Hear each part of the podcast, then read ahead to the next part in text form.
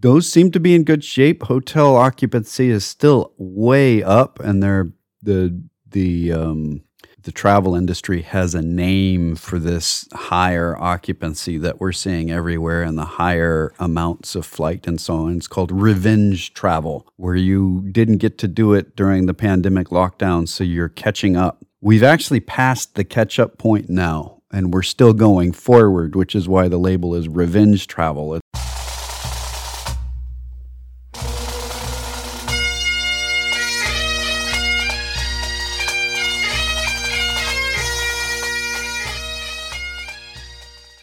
Once more unto the breach, dear friends.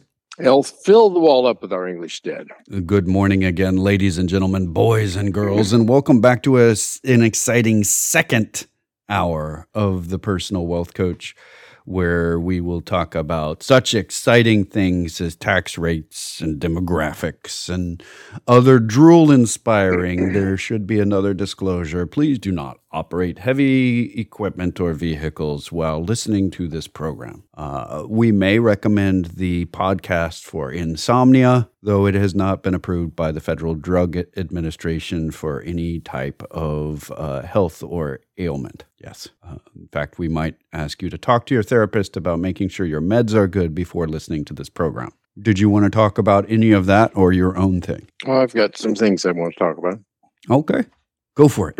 Well, Moody's came out with Moody's Analytics came out with a report that we mentioned in the newsletter. Um, the stable retail prices that we saw prior to the pandemic are unlikely to be restored. Uh, and, and, so inflation will be, as it has been historically in the history of the United States, uh, with rare exception, like during the Depression, an ongoing issue. Now, what does that mean in practical terms? That means that prices will historically have, have averaged around 3% increase per year in the United States. I think they're going to get back to that or nearly to that at least. The, the reason that we saw a dramatic decrease in prices was simply uh, China had very cheap labor. They were bringing people from the farm to the factory floor things could be made a lot cheaper in China. And even after they were shipped over here, they were still cheaper. So there was a race to lower prices on goods. And at the same time, we had an abundance of people in the workforce. Uh, some of it was due to illegal immigration and it was due to a lot of things, but we had an abundance of people in the workforce. So even service costs were going down. Now, a few things were going up. Food was going up, and, and some other things were bobbing around. Uh, petroleum was going up in price. But we wound up with a 0% inflation environment for about a decade, unlikely to be returned. Uh, we're going to probably see, you know, we've made a wild guess here at 2.5% inflation over, over a long period of time, maybe higher. Now, what does that mean in practical terms? That means that interest rates will be higher because in order to make money, if somebody's going to loan money, they have to apply enough money to cover their expenses, their their risk of making the loan, inflation, and then put a little profit margin in there, or people who loan money go out of business, whether it be bonds or whatever, which means that interest rates will tend to be higher going forward. As a matter of fact, long term interest rates are gradually creeping upward. I think we're going to see them stay up. I think we're going to see something return to very similar uh, interest rates that we saw in the 1990s. What does that mean across the board? That means the problem we have seen at the banks, and by the way, banks are addressing these problems vigorously right now, uh, where they have long term loans that they're depending on to make interest to make profit so that they can loan so they can they can pay on deposits when people put them in the bank. They're upside down right now. They i'll give you an example. Uh, we have a 2 point i think a 2.3% mortgage on our house and we keep seeing that mortgage sold from mm-hmm. one organization to another very awkwardly i might add so it's hard to get our payments to go to the right place somebody lost a tremendous amount of money when they sold that. Because if we're in a 7%, and we are right now, mortgage environment, and you have a mortgage that's paying 2%, I don't know how small amount of money, but for every $100,000 in there, I wouldn't be surprised if they cleared maybe if, if, if they were really good, they got $50,000 for a $100,000 loan. Every $100,000 worth of loan probably is worth about $50,000 on the open market, which means they took a huge loss on this. I don't think we've seen all the results of that yet. I don't think we've seen the impact that that's having on the large scale lenders who loaned a lot of money out at very, very, very low interest rates. And they were begging, if you recall back then, they were begging to refinance mortgages and loan you money at low interest rates. That is going to impact down the road. If you are one of the organizations or people, or you have anything to do with an organization or people who loaned money out during that period of time, you have a bond portfolio with a very, very low interest rate on it and it's down and you're waiting for it to recover you're probably going to have to wait for maturity to get your money back. And then it's going to be your money back minus uh, inflation. And in all cases, we're not going to see it back. One of the things that's creeping up in society, in, in, in the economy right now, it's creeping in, in Moody's had mentioned this in, in passing. I don't think it's having a major effect on the economy at the moment, but the number of bankruptcies has been rising steadily. And many of these bankruptcies are what are called financial bankruptcies. In other words, some organization that, other than a bank that was loaning out money at very low interest rates suddenly realizes that they can't that they can't pay their bills anymore. We're going to see more of that. Now the question is whether it comes all at once or whether it comes staggered over a long period of time. I tend to think it's going to come staggered over a long period of time.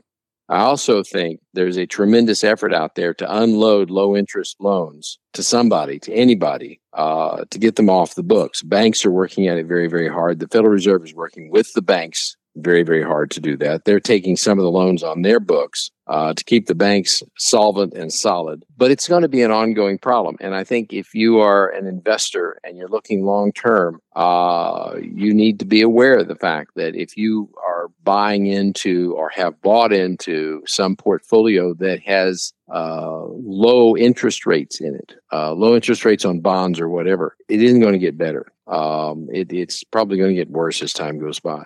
And that's something to just bear in mind if you're a, if you're thinking about the economy, you're thinking about investing. Uh, we've had this happen before. Uh, the reason for the 1982 recession, which was a pretty severe recession, was exactly that. I think it's being fairly well managed right now, but it's just something I think everybody needs to be aware of is that longer term interest rates are headed upward. And as they head upward, bond portfolios and long term interest bearing positions are not going to do well. Yeah. Uh, we may in the future see some of the shorter term stuff come down a bit as the long term stuff goes up a bit, but we may not. It may just be that the long term stuff goes up. What does that mean? It means mortgages are likely to be back in the 7% range in the they next few years. Yeah, that they're going to be there. They're not mm-hmm. they're not going to come, you know, people are saying, "I'm going to wait for it to come back to 4 or 5."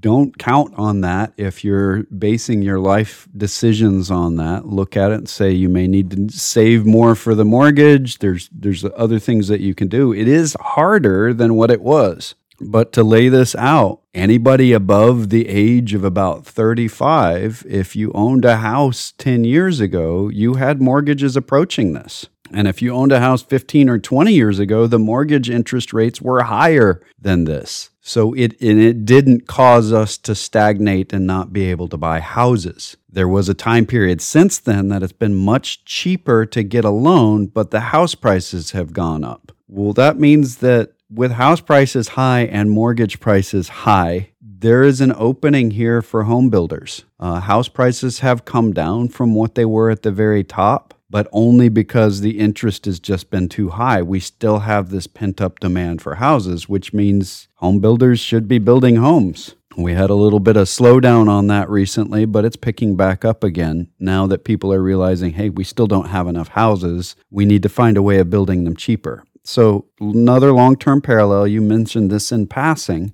Why are house prices so much higher during this time period? I mean, if interest rates are way up, why aren't the prices of houses coming down, down, down, down, down? And the reason is something that we have not discussed in this. There's another variable.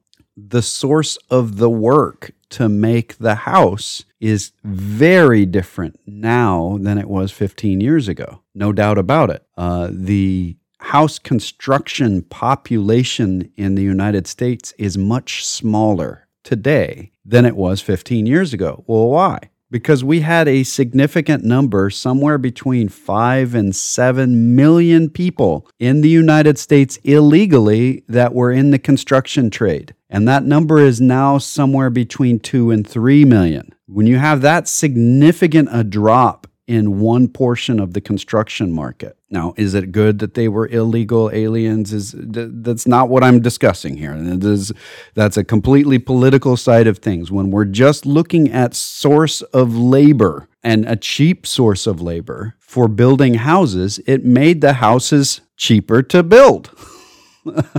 it's just a statement of fact. It isn't a statement of ethics or morality or should they been here illegally or not.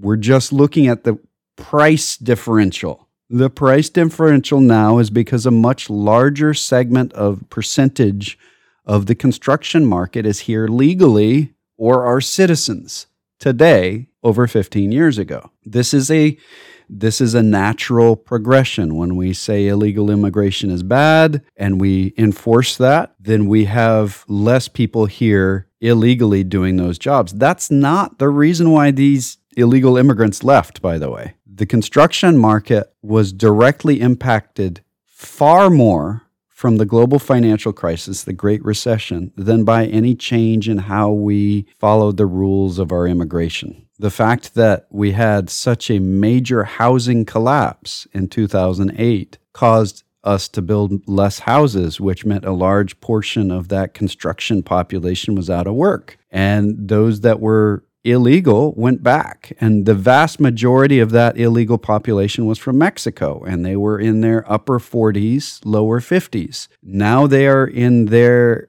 mid 50s, upper 60s, and they're not going to come back here to build houses. They're not in the right age group to do that anymore. Uh, so that leaves us with how do we build houses? And there's a lot of technology that's stepping forward to step into that gap in Georgetown, Texas. Georgetown and uh, Liberty Hill are the fastest growing communities in the United States right now. Um, and that's saying a lot. They're not, they're about 30 minutes away from our, our, where we're recording this program. When we're doing it live, it's still the same place. So they're about 30 minutes away from us. And we can see what's happening there. There's a community in Georgetown of 100 houses that uh, the first houses are on the market now that were 3D printed. Now, those houses are not significantly cheaper than other houses in the same area. In fact, sometimes they're a little bit more expensive. Well, why am I saying it then? Why is this a conversation about prices coming down? Because the first prototypes of a new technology are always more expensive. But the long term of this is if the machines are doing this and they get better at doing this, as they will if money's pumped into it, then we'll have less people working on the job site and a faster construction of a house. And that's just the way the world works. So, over the next few years, don't expect a big wave of new people into the construction industry. It's been too volatile. Even in the last six months, we've had big layoffs and big hires and big layoffs. If you have a choice between doing that and something that doesn't lay you off as often, a lot of people go to those other more stable jobs for some reason. I know it's weird. Uh, so don't expect that to alleviate what we should expect is technology to step in and automate the construction of houses over the next five or six years. We should see some really big changes there. Uh, not just the, ooh, it's a 3D printed house, but actually a better house than what you could get otherwise. You may, I don't didn't hear you mention it, but I may have missed it. One of the issues that's going on out there right now is people who live in houses with low interest rate mortgages. Right. They're not willing to leave. They're not willing to sell them. And so we have this issue of supply and demand. Normally, as Jake mentioned, when interest rates go up, the price of houses goes down and goes down dramatically because uh, it's obviously the it's it's costing a lot more in terms of payments to buy the house. Therefore, the overall lump sum value of the house goes down, and we've not seen that. Or not much. Again, it's it's happened just in a very incremental right, amount. And, and last couple of months they've actually gone up a little bit and it's an issue of supply and demand. There's just a lot of people particularly the boomers who are in houses that have uh, very very low uh, payments on and since the payment rate is very low and the interest rate is very low uh, like i said i have a 2% mortgage. There's no way in the world i'm going to pay off a 2% mortgage in this environment because there's better things. In essence inflation's running inflation 5% inflation is higher than than my mortgage. The bank's Therefore, paying you money. Uh, I'm I, I'm actually being paid to have a mortgage, and that's by any stretch of the imagination a good deal. And so there's no way in the world that I would if let's say I was living someplace I didn't want to live, let's say I wanted to move to North Carolina where the weather is much nicer and and we have family and so on, which I'm not going to do and don't. I want to right now. It'd be really, really, really difficult to find a place in North Carolina where my house payment would a nice place in North Carolina right now where my house payment will be the same as it is here, simply because, uh, well, a couple of things. The price of houses have gone up there dramatically recently. And the second reason is I've got a 2%, 2.3% interest rate on my mortgage. There's just, it, and that is going to create, that is creating an effect in the United States. Now, one of the things I think we will see coming is more building of new houses. And we're already seeing that around here. And we're, this is one of those issues, at least here locally in Central Texas, what I'm seeing is a tremendous burst in housing construction. Uh, for those of you who live in this part of Texas, you may not have recognized that, but a place called Solana Ranch, just south of us here, uh, just got a municipal utility district approved by the legislature. And they anticipate 50,000 people moving into what previously was a Texas ranch. And the numbers I don't think are unrealistic. 50 thousand people appearing where there was nobody and they're going to because they're going to build houses for them and the people want to live there. They believe they have the demand for that. Uh, i happen to be on the planning and zoning commission for salado so i've seen some of the numbers go by and i think we're going to see a tremendous burst in new housing construction in the near future and the construction industry is going to do relatively well in the near future despite the higher interest rates which is really unusual but that's what we're seeing in the economy today. Very, very unusual things. Normally, the construction industry takes a beating as interest rates rise. The real estate industry takes a beating as interest rates rise.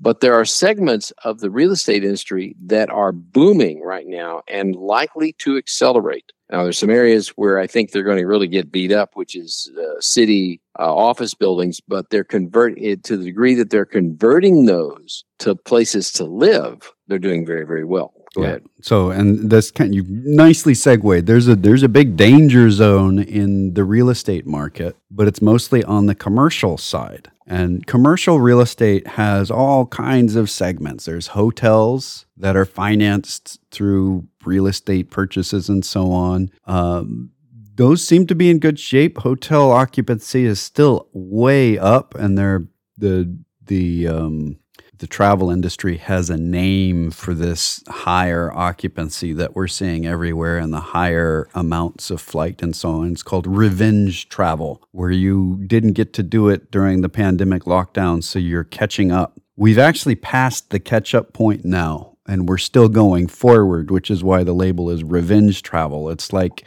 we're taking it beyond the point where it was before. We, we've caught up with our travel and we're still doing more of it, which is good for the economy. Okay, so hotels are fine. City properties that are commercial. Let's just, if you get a mortgage, you usually have an option to do a 30 year mortgage on your house. As a business, you almost never get that option. You get a 10 year or a 15 year loan, sometimes less than that, sometimes like a five or a seven year loan that the payments look very much like a 30 year mo- loan. They're amortized over a 30 year period, but they have a balloon on it.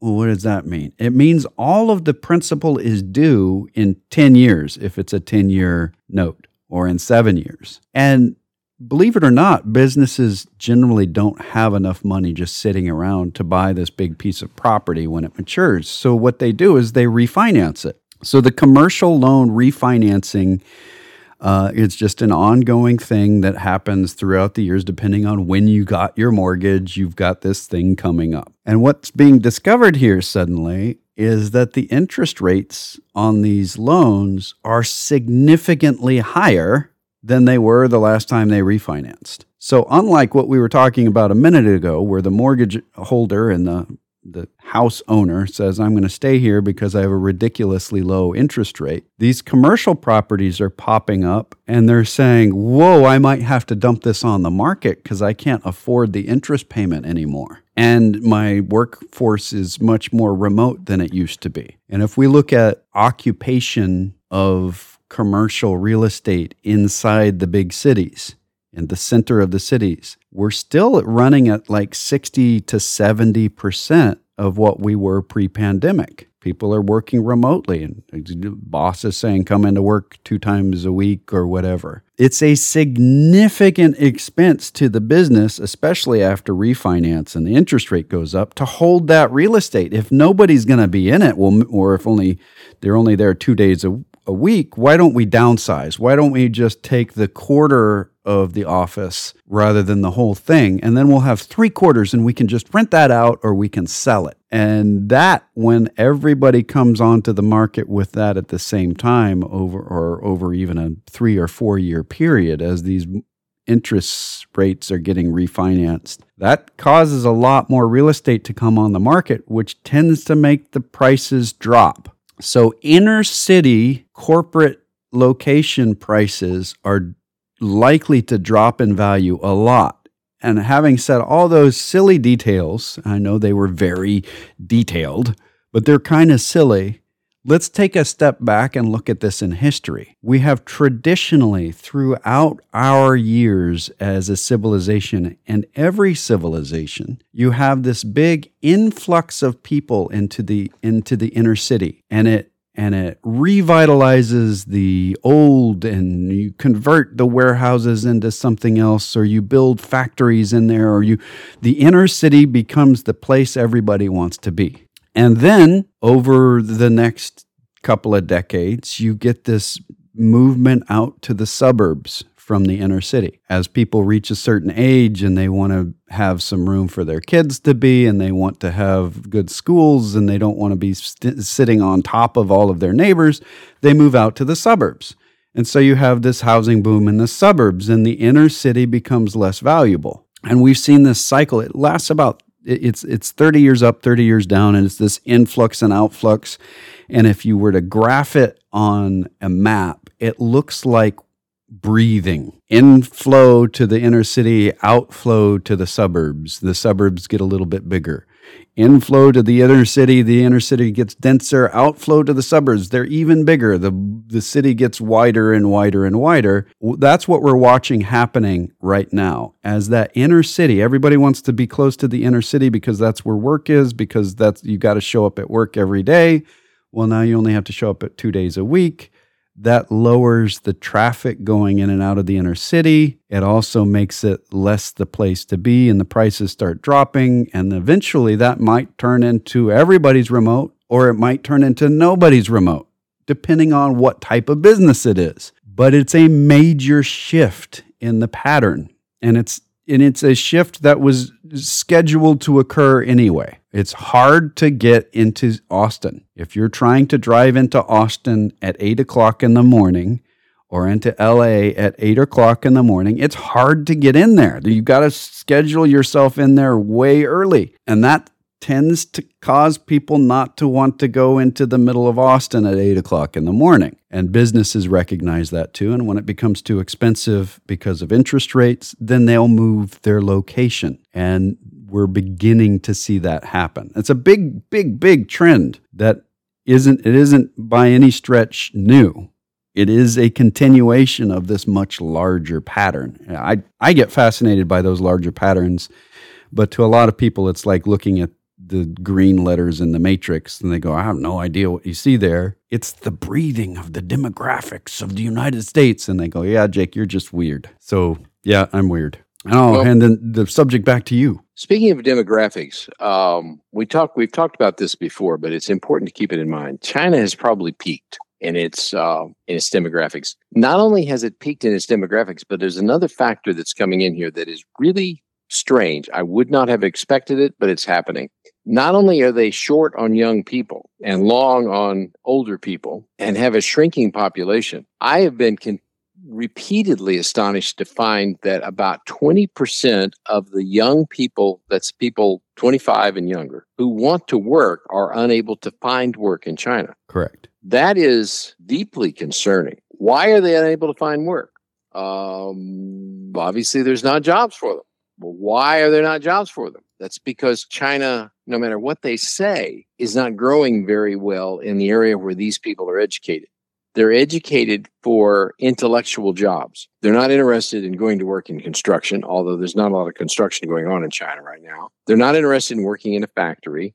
They have been educated to do high tech or administrative jobs in China because of that's that was the big demand prior to the pandemic. The very poor handling of the pandemic has caused China to earn a reputation as being an unreliable supplier of that kind of labor. That is really awkward is the understatement of the year on this one.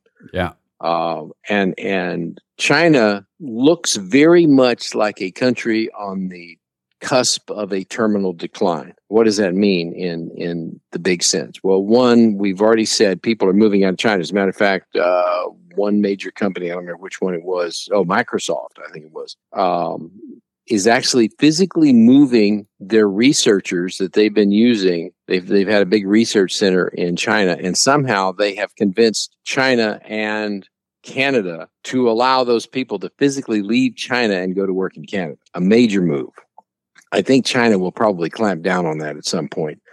But that type of thing is going on. And why is it going on? Well, China is oriented on two things that are very, very uncomfortable centralizing the economy, uh, the control of their economy by a single person uh, rather than letting market forces control their economy, which is very damaging to the economy. They're as we said, their demographics are sliding in the wrong direction. And last but certainly not least, they appear to be deadly serious about taking back Taiwan and taking the South China Sea by force. Uh, our military leaders um, have testified to Congress several times in the past year that in the next five or six years, they expect China to effectively go to war. And generally speaking, I'm going to tell you, we won't stand by idly while that happens, and it would collapse the economic, uh, the economic commerce between China and the United States, which would cause the Chinese economy to collapse. I hate to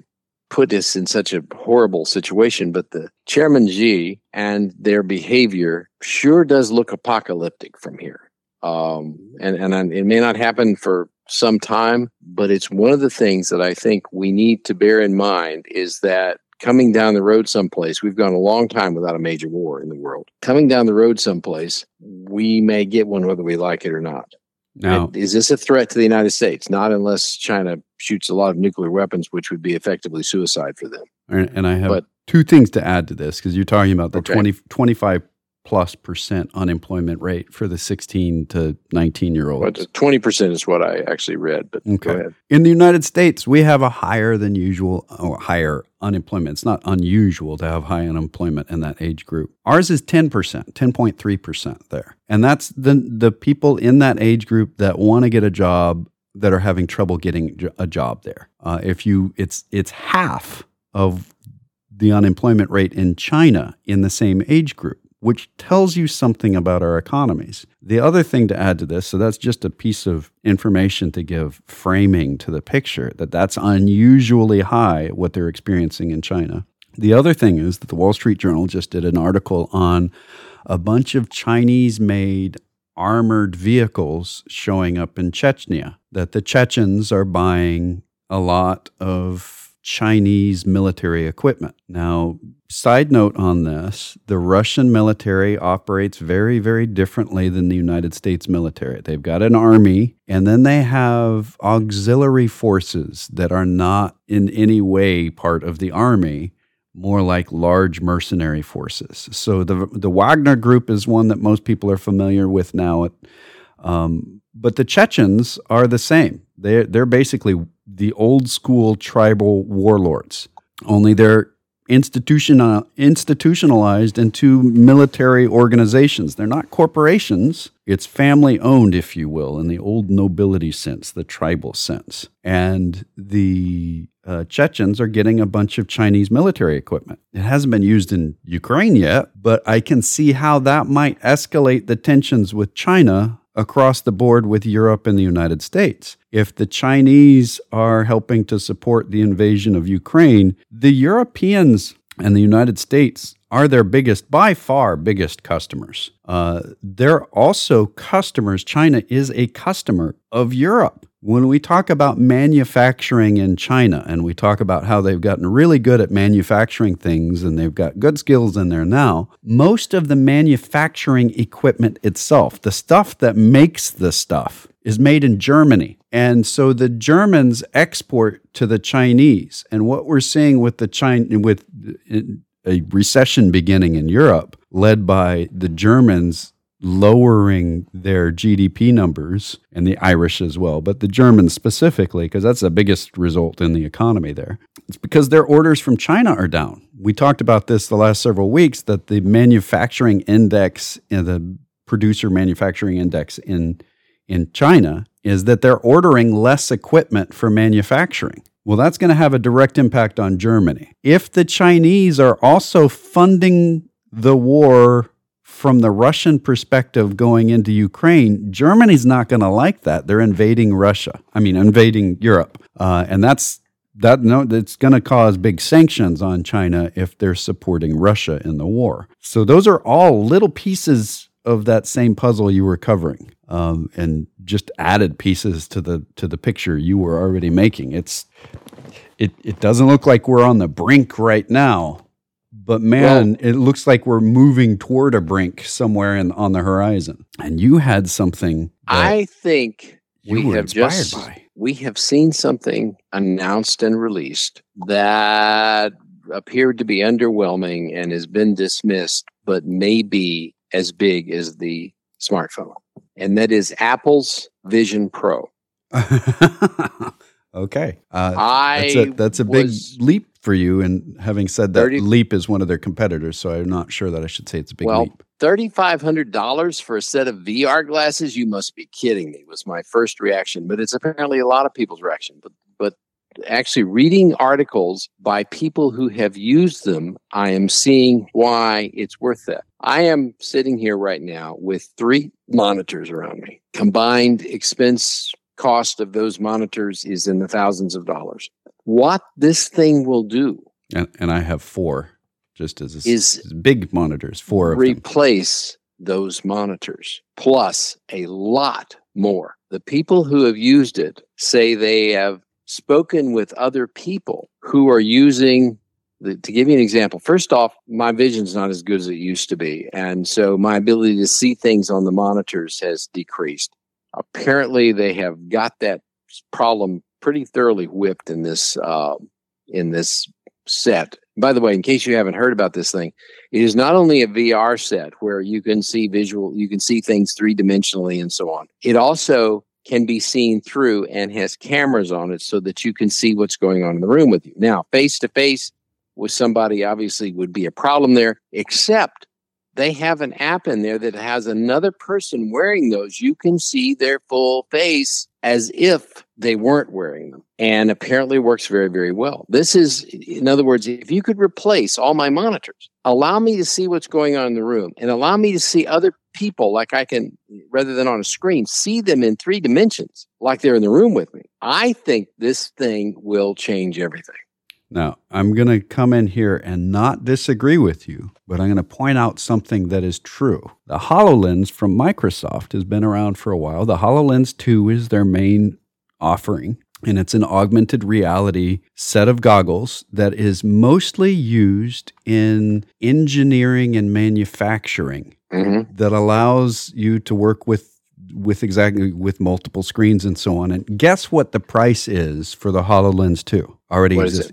$3,500 exactly. So, what Apple is saying here is we can do that too. And I think a larger embracing of this. So, it isn't a set of goggles for you to be sitting in your cubicle typing on your computer so much today because the goggles that were introduced by HoloLens and by uh, Apple, by Microsoft and Apple, are bulky. They're heavy they are mm. they are oftentimes connected via a wire to something. I know they're supposed to have a battery on there, but if you have a battery on there, it's even bulkier and even heavier. So it is the early stage of something like the PC when it was only purchased by large companies and it had specific custom software made for that company to be used on those on, on that screen. In this case, it will be AR. And I think you're absolutely correct. This is this is something that is going to change the world as we know it. The form factor and the weight of the existing prototypes. They're prototypes that are being released for mass population, but $3500 is not a mass production and not a mass population thing. This is going to be something different in 10 years. It's going to be a lot lighter and a lot less intrusive but it's going to be part of our life. It's not going to go away. This isn't something like, oh, yeah, that's not a big deal. I don't know how that could be used. People said that in the 1980s about computers. How would that improve my life?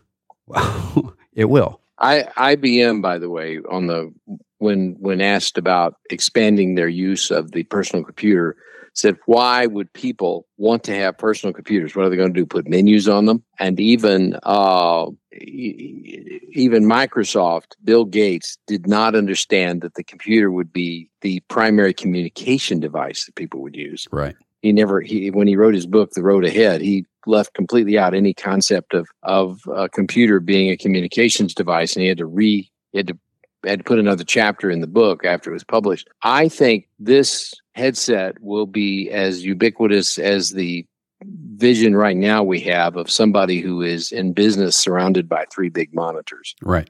Uh, which for, is for our right job, now. for our work, it, I mean, if I could carry around a keyboard and a set of goggles so I could take my four big monitors with me, I actually need those for my job. I need yeah. that much real estate for my programs. And if I can put my glasses on and see them just as clearly as if they're right in front of me, now I don't want to put on a headset that's going to strap me to my chair and make my neck hurt. And that is going to be what gets fixed in the future. Well, they have a battery pack that will extend the user time of this thing rather dramatically that has a wire to it. and You can hang it on your belt. Yeah. So uh, I, the fact that you can actually talk to somebody and see them in three dimensions that are wearing this that don't look like they're wearing glasses, and they will see you without wearing the glasses, and right. it does an accurate job of portraying the face, including your expressions, is is quite impressive. And we're out of time. Yeah, and we're about out of time. This is the personal wealth coach with Jeff and Jake McClure. Uh, this is the personal wealth coach, and we do make uh, other statements than really bad puns about songs. Uh, we are uh, a a finance program, as you would probably guess from the personal wealth coach being our title. The personal wealth coach is not just the title of the program; it's also the name of an SEC registered investment advisory firm. All right. Well, does that mean that the SEC likes us? What would you say to that, sir? I would say that the SEC is professionally dislikes almost everyone. Right. That is no implication of the SEC's approval just because we're registered with them. Why is the radio program and the firm named the same thing? Because we have to give this disclosure no matter what it is, and it's less disclosurable. It takes less time to do if it's just the same name. So we've been doing this program here uh, on this in, on this station, 1400 AM in Temple, since 1996. We've been doing this a long time, and we haven't been paid for it ever. Uh, we also Man. have not ever paid for it. So we've been doing this a long, long time, and the whole idea is education. We do advertise as a firm for on the studio, uh, on the channel for this radio program. We don't actually advertise for our firm. We're advertising for the radio program. So what we're saying is that this is educational and we do occasionally get business from it, but our purpose here is truly education. That being said, it's not advice. Advice would be if I knew who you were, if the other bald guy, Jeff, knew who you were, and we were able to have a private conversation with you about things in your best interest versus broadcasting to everyone. So, we're going to be talking about education, which is why we do the program to begin with. So, those two disclosures are really one. And having said that, do you deem to tell us another disclosure? Yes. The information we present on this educational radio program has been obtained from sources we deem to be reliable, but we make no warranty or guarantee as to the accuracy or completeness of said information. And he really can't get through the week without that. I think right. Uh, if you would like to talk to us off the air, we actually give individually uh, individually crafted and customized advice based on what people are trying to achieve. That's generally and portfolio management and portfolio management, and that's generally for people with higher net worths, but we make exceptions occasionally. Um, and so you can contact us locally, voicemail available during the weekend, but actual real live people, no phone tree during the week at 254 947 1111. You can reach that line toll free at 1 800 914 7526. That's 800 914 plan. And I think it's important to note that we're an independent fiduciary firm. We don't work for a corporation, we only work for our clients. Right. Exactly.